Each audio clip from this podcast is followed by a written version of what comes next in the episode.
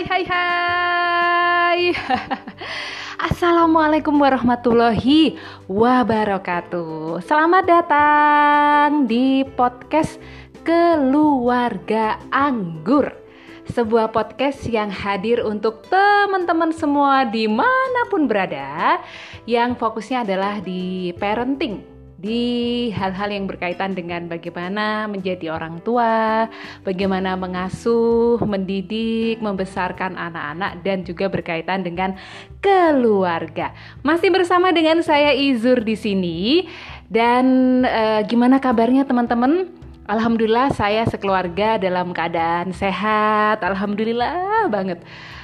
Baik-baik semuanya. Semoga teman-teman yang sedang mendengarkan podcast ini juga dalam keadaan sehat walafiat, lahir batin, bahagia tanpa kurang suatu apapun. Kalaupun misalnya di kesempatan kali ini ketika teman-teman mendengarkan podcast Keluarga Anggur episode yang ke-7 kali ini, teman-teman sedang dalam kondisi diuji sakit dan juga ujian-ujian yang lain, semoga itu bisa menjadi penggugur dosa-dosa kita dan memberikan hikmah ya pada kita, dan semoga segera ada jalan keluar yang terbaik di suasana yang masih di tengah pandemi COVID-19 ya, atau corona. Sebenarnya ya memang kalau bahas tentang corona ini, saya tuh jujur, saya tidak pernah sebelumnya tuh memprediksi bakal ada keadaan seperti ini, teman-teman. Kalau teman-teman gimana? Pernah nggak sih kepikiran bahwa kita akan ada di masa atau di era di mana ada pandemi ya, jadi ada wabah penyakit yang semua negara itu ikut terkena dampaknya. Semua negara itu penduduknya banyak, walaupun jumlahnya berbeda-beda antar satu negara dengan negara yang lain, tapi hampir semua negara itu ada penduduknya yang terkena corona ini, teman-teman. Saya benar-benar, ya Allah, kayaknya itu nggak pernah kebayang ya kita tuh akan ada di situasi yang seperti ini. Dan walaupun virusnya kecil sekali, tapi ternyata dampaknya luar biasa banget. Dari yang super kecil banget itu ternyata mempengaruhi semuanya, mempengaruhi orang, mempengaruhi keluarga, mempengaruhi lingkungan, bahkan mempengaruhi negara dan dunia. Karena makhluk ciptaan Allah yang kecil banget ini ya, tapi dampaknya luar biasa banget. Ya ini bagian dari, kalau saya sih ngelihatnya ini satu sisi ini ujian ya. Ya mau nggak mau ini memang benar-benar ujian sih. Jadi adanya corona ini membawa banyak sekali dampak lah, banyak sekali efek yang ditimbulkan. Yang jelas ya kita patut berduka juga ya teman-teman ya, kalau ada yang positif ya, kemudian ada yang meninggal juga karena corona, baik di Indonesia maupun di negara-negara yang lain. Tentu ini berita yang sedih ya. Dan juga ini corona ini nggak hanya dari memberikan efek atau dampak dari segi kesehatan, tapi juga dari segi ekonomi, dimana kemarin, kalau sekarang udah mulai new normal ya, kemarin sekitar mungkin 3 bulanan lah, itu benar-benar kayak yang ujian banget ya, dari sisi ekonomi juga, selain dari sisi kesehatan juga ya. Saya ngerasain sendiri sih kalau waktu awal-awal corona ada di Indonesia ya, mulai ada yang positif, kemudian orang-orang mulai takut, mulai panik. Ya saya pribadi sih ngerasain banget teman-teman, ngerasain banget dampaknya ya.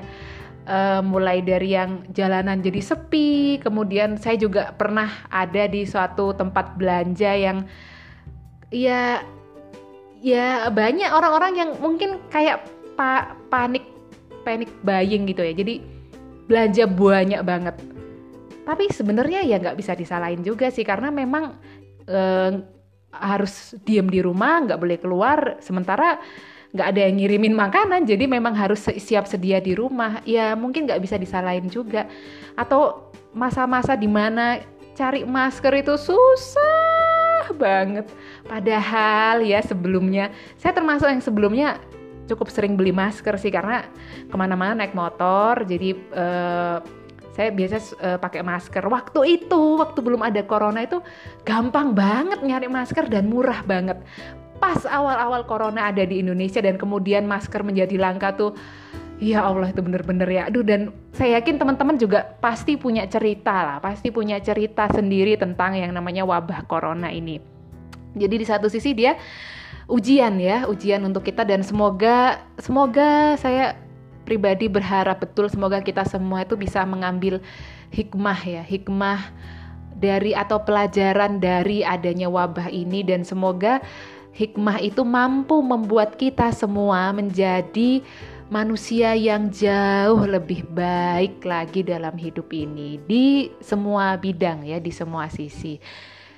Selain ujian sebenarnya ya, kalau saya pikir sih corona ini ada ini ya, ada positifnya juga teman-teman. Jadi kayak ya, dan sebenarnya banyak ya, mungkin teman-teman juga ngerasain dampak positifnya juga. Kayak misalnya nih, kan kalau waktu ada corona itu kita mulai ya istilah work from home, terus school from home. Jadi semua at home ya. Yang tadinya semua di luar, kemudian jadi di rumah semua. Yang tadinya rumah itu seringnya sepi ya, anggota keluarga berangkat dan pulang silih berganti. Tapi ketika ada corona ini, ternyata kita semua jadi ngumpul di rumah ya. Jadinya kita ya belajar di rumah, kerja di rumah, yang tadinya memang di rumah ya tetap di rumah terus. Jadinya kita ya jadi, teman-teman ngerasain gak sih? Kita jadi lebih punya waktu lah untuk keluarga. Yang tadinya mungkin kita gak pernah memperhatikan ya, karena kita sibuk, karena ada rutinitas sehari-hari yang terus berjalan, terus berpacu dengan waktu.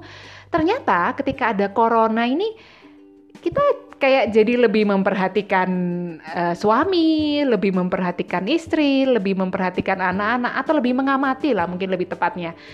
Karena kalau memperhatikan mungkin sehari-hari memperhatikan, tapi ini lebih mengamati gitu. Jadi yang tadinya sibuk, mungkin kerja di luar ya, maksudnya kerja di luar rumah, mungkin ketemu anak juga jarang, ini jadi lebih punya banyak waktu bersama anak, dan jadi jadi ngamatin hal-hal yang selama ini kok nggak kita sadarin ya dari anak-anak. Karena kesibukan kita nggak menyadarinya, dan karena corona itu kita jadi bisa melihat itu teman-teman. Kayak ini deh, ini salah satu dari sekian banyak contohnya ya. Jadi beberapa hari yang lalu tuh teman saya, dia tulis status di WhatsApp ya. Intinya statusnya dia tuh bilang gini, karena belajar di rumah, nah ternyata aku jadi punya waktu untuk anak-anak, dan ternyata menyenangkan ya nemenin anak-anak belajar. Nah, kalau itu kemudian sampai dijadikan status itu kan biasanya itu yang sesuatu yang lebih dari keseharian ya, sehingga perlu di-announce ke orang-orang dalam bentuk status. Berarti mungkin juga teman saya ini sehari-harinya juga nggak sebanyak itu waktunya bersama anak-anak. Ketika ada corona, jadi mau nggak mau ya jadi ngumpul sama anak-anak, nemenin mereka belajar, dan jadi guru. Dan ternyata anak-anak ini lucu juga gitu, dan ternyata lainnya. Inilah sebenarnya salah satu, kalau saya pikir sih, di samping ada hal-hal yang ya ujian, cobaan, ini juga salah satu nikmat sih sebenarnya teman-teman. Yang tadinya kita mungkin kurang waktu bersama pasangan, kurang waktu bersama anak-anak, akhirnya kita punya waktu gitu. Akhirnya kita bisa punya kesempatan benar-benar duduk sama anak-anak, nemenin mereka belajar. Jadinya mulailah ada obrolan-obrolan yang mungkin sebelum ada wabah corona kita belum pernah ngobrol-ngobrol seperti ini. Kita jadi, oh ternyata anakku tuh gini ya, ternyata anakku begitu ya gitu. Jadi ya itulah, itu selalu ada hikmah di balik semua yang Allah atau Tuhan berikan pada kita semua. Kita jadi punya waktu yang berkualitas lah, semoga lebih berkualitas ya. Karena terus terang teman-teman ya, di era yang semakin maju seperti sekarang, di tengah teknologi yang semakin canggih seperti sekarang, ada satu hal yang sebenarnya sih kalau saya amati justru ini hal yang sedih ya. Teknologi makin maju, hampir semua orang punya smartphone, hampir semua orang punya gadget. Jangankan orang, anak-anak aja udah punya gadget masing-masing ya. Canggih dan sangat membantu, tapi di sisi lain ternyata tanpa kita sadari gadget, gawai atau teknologi ini justru malah menjauhkan kita, teman-teman. Yang kita sebenarnya serumah, bahkan ada, saya tuh kemarin lihat satu YouTube gitu ya. Ada seorang ustadz yang dia juga concern di bidang parenting, dia bilang dia pernah berkunjung ke suatu rumah yang, bayangin ya teman-teman ya, ayahnya itu kalau ngontak anaknya, padahal serumah itu, satu rumah, pakai apa? Pakai WhatsApp. Jadi mau manggil anaknya tuh lewat WA. Bayangin, padahal satu rumah loh. Jadi ya memang ya beginilah. Sebenarnya menyedihkan ya, menyedihkan banget. Tapi semoga dengan adanya wabah corona ini kita jadi, ya salah satu nikmatnya kita bisa jadi lebih dekat ya sama keluarga. Karena kedekatan ini yang mahal sekali harganya, dan kedekatan ini yang sangat penting teman-teman. Kedekatan salah satunya ya adalah antara orang tua, antara ayah, antara ibu dengan anak-anak. Karena kalau kita dekat ya dan kita berhasil membangun good relationship, hubungan yang baik dengan anak-anak, maka mau ada gadget, mau ada gawai, mau mereka sekolah jauh atau mau mungkin someday one day mereka akan merantau ke negeri tempat yang jauh, keterikatan batin dan hubungan tuh masih akan ada kalau kita sudah memupuknya sejak dini. Dan semoga ini corona ini, adanya corona dan kemudian kita jadi semuanya di rumah ini jadi momen itu ya, momen untuk membangun hubungan, membangun kedekatan, membangun attachment lah dengan anak-anak. Dan salah satu cara juga membangun kedekatan sama anak-anak ini, sebenarnya saya senang banget dengan yang namanya ngobrol. Jadi ya ayolah teman-teman, kita perbanyak ya ngobrol sama anak-anak. Dan ini ngobrol ya, jadi teman-teman coba deh teman-teman kalau ngobrol sama teman itu kan, ngobrol sama geng arisan, ngobrol sama tetangga-tetangga itu pasti dua arah ya. Jadi coba kita bangun ngobrol yang enak lah sama anak-anak. Waktunya terserah teman-teman ya, karena ini sangat kondisional. Mungkin masing-masing keluarga punya waktu sendiri yang pas untuk ngobrol antara orang tua dengan anak. Tapi salah satu waktu yang cukup baik ya menurut saya itu adalah ketika anak-anak ini mau tidur. Jadi ketika anak-anak ini mau tidur itu adalah saat yang sayang banget kalau kita lewatkan. Itu adalah saat yang menurut saya itu ampuh ya untuk membangun hubungan, untuk cerita-cerita, untuk ngobrol-ngobrol, untuk membangun kedekatan dengan anak-anak. Untuk kita cerita, misalnya ayah atau ibu cerita waktu kita dulu masih kecil. Misalnya kita punya anak lagi SD nih sekarang, kita coba cerita, "Nak, dulu waktu Bunda masih SD seusia kamu tuh Bunda pernah bla bla bla bla bla" gitu. Atau Nana tahu nggak, dulu ayah tuh waktu ayah masih sekolah seumuran kamu gini, ayah tuh pernah bla bla bla bla. Nah kayak gitulah teman-teman, nanti bla bla blanya bisa teman-teman terusin sendiri ya. Termasuk juga membacakan cerita. Jadi semoga teman-teman sudah punya kebiasaan itu ya. Jadi baik teman-teman bercerita tentang masa kecil atau teman-teman membacakan cerita atau berkisah ya, dari buku cerita, dari majalah-majalah yang pilihan ceritanya itu bermanfaat ya. Ada nilai-nilai kebaikan, hikmah-hikmah positif yang bisa diambil, dan tentu saja disesuaikan dengan pemahaman anak. Jadi kalau misalnya anak masih kecil, kita bisa pilihkan cerita-cerita yang singkat, yang lebih banyak gambarnya, yang warna-warni gitu ya. Nanti dia beranjak besar, dia mulai TK, mulai SD, mulai pilihkan cerita yang mulai banyak kalimat-kalimatnya. Kemudian cerita-cerita yang temanya itu mereka tidak susah untuk memahami. Nah, di kesempatan kali ini saya mau cerita. Jadi saya mau berbagi cerita. Jadi alhamdulillah saya sama anak saya itu setiap kali mau tidur, baik tidur siang maupun malam, walaupun saya dalam kondisi ngantuk banget tuh, ya Allah saya usahakan bener untuk bisa bercerita sama anak saya. Dan itu manfaatnya banyak banget teman-teman, salah satunya adalah membangun kedekatan itu tadi. Jadi membangun hubungan, kedekatan, ngobrol-ngobrol tuh dari kebiasaan membacakan cerita sebelum tidur. Nah, ini ada episode ke-7, saya akan berikan bonus sama teman-teman. Saya bacakan satu cerita yang ini juga sering saya bacakan ke anak saya kalau dia mau tidur. Jadi ini saya tuh sering banget beliin anak saya itu majalah Bobo. Jadi bagi saya Bobo itu meaningful banget ya, bermakna banget, karena saya waktu kecil juga baca Bobo. Sekarang saya punya anak, dia juga baca Bobo. Wah, mantap betul ini Bobo ini. Dan salah satu ceritanya ini adalah cerita tentang Bobo ya, Bobo dan keluarganya, yang saya ambil dari majalah Bobo. Ini terbitan tanggal 30 November 2017. Jadi saya juga sering beli Bobo yang edisi yang lama-lama itu. Pokoknya saya cukup sering lah membelikan majalah Bobo. Dan ini saya sharing ke teman-teman ya. Jadi ini nanti teman-teman bisa perdengarkan cerita ini ke anak-anak, atau teman-teman bisa mungkin ngikut juga bercerita kayak yang saya ceritakan. Terserah teman-teman, tapi ini semoga bisa jadi inspirasi supaya teman-teman yang belum pernah bercerita untuk anak-anak, jadi bercerita untuk anak-anak ya. Oke teman-teman, sudah siap mendengarkan cerita dari saya? Ini adalah cerita Keluarga Bobo ya, dari majalah Bobo edisi 30 November 2017. Jadi terbit 30 November 2017. Judulnya adalah Belajar Memasak. Nah, suatu hari Coreng dan Upik sedang senang-senangnya belajar memasak.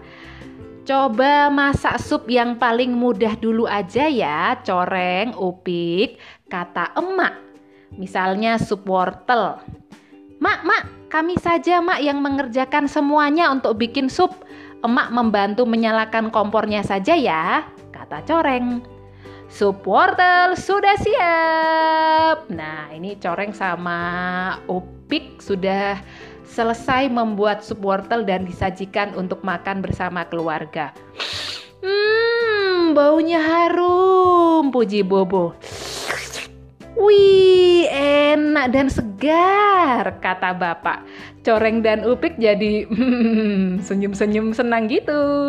Nah, besok emak gak usah masak ya, kami aja yang masak lagi. Boleh kan mak? Pinta Coreng. Dan emak pun mengangguk. Yes, kata Upik dan Coreng. Keesokan harinya, silakan cicipi sup kentang kami ya, kata Coreng. Hah? Sup lagi? Tanya Bobo.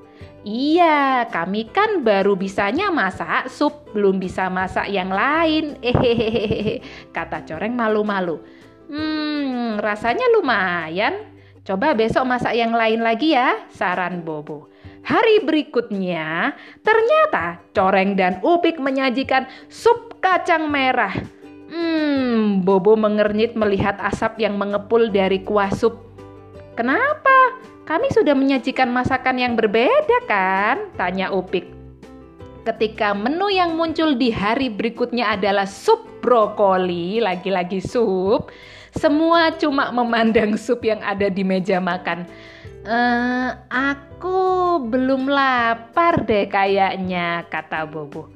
Kebetulan ada acara makan bersama kelompok sepeda. Bapak pergi dulu ya, kata bapak. Cuma emak yang mencicipi sup itu, tapi cuma semangkok kecil. Kenapa sih? Emang masakan kami nggak enak ya? Tanya Upik dengan sedih. Coreng malah hampir menangis. Bukan begitu anak-anak, mungkin kalian perlu belajar masakan yang lain ya, hibur emak. Diam-diam Bobo menyelinap pergi ke rumah Cidut. Tak lama kemudian Cidut datang. Wah, ada sup brokoli. Aku suka, serunya. Setiap hari Cidut datang berkunjung. Dia selalu menghabiskan masakan Coreng dan Upik. Tidak peduli apapun bentuknya dan seperti apapun rasanya. Semuanya enak, kata Cidut sambil kekenyangan. Hati Coreng dan Upik tentu saja berbunga-bunga. Terima kasih ya Cidut, kata emak dan Bobo ikut lega karena mereka nggak disuruh ngabisin sup lagi. Nah itu cerita yang salah satu cerita yang sering saya ceritain juga nih ke anak saya, dan semoga ini bisa jadi inspirasi untuk para ayah, para bunda, para bapak, para ibu untuk memulai kebiasaan membacakan cerita atau bercerita ke anak-anak ya, sehingga punya attachment, punya kedekatan yang lebih dan punya waktu yang berkualitas yang bisa jadi manfaat baik untuk ayah bunda maupun untuk anak-anak di masa depan mereka. Itu dulu episode yang ke-7. Terima kasih banget buat teman-teman yang selalu setia di podcast Keluarga Anggur. Untuk teman-teman yang mau dengerin episode-episode sebelumnya ya 1-6 bisa dengerin di aplikasi Spotify. Teman-teman bisa download dulu aplikasinya kalau belum punya ya. Nanti teman-teman bisa menyimak episode pertama sampai episode yang ini yang ke-7 ya, dan episode-episode selanjutnya. Untuk teman-teman yang ingin ngasih masukan, kritikan, saran, ide-ide dan yang lainnya, silahkan teman-teman boleh ngirimkan email ke email saya di ZuraidaSarnawati86@gmail.com. Semua ditulis nyambung dan dengan huruf kecil. Terima kasih banyak teman-teman untuk atensinya di episode yang ke-7 ini. Mohon maaf banget kalau ada salah-salah dari saya ya, dan semoga ini bisa bermanfaat untuk kita semua. Saatnya saya pamit. Assalamualaikum warahmatullahi wabarakatuh. Dan dadah.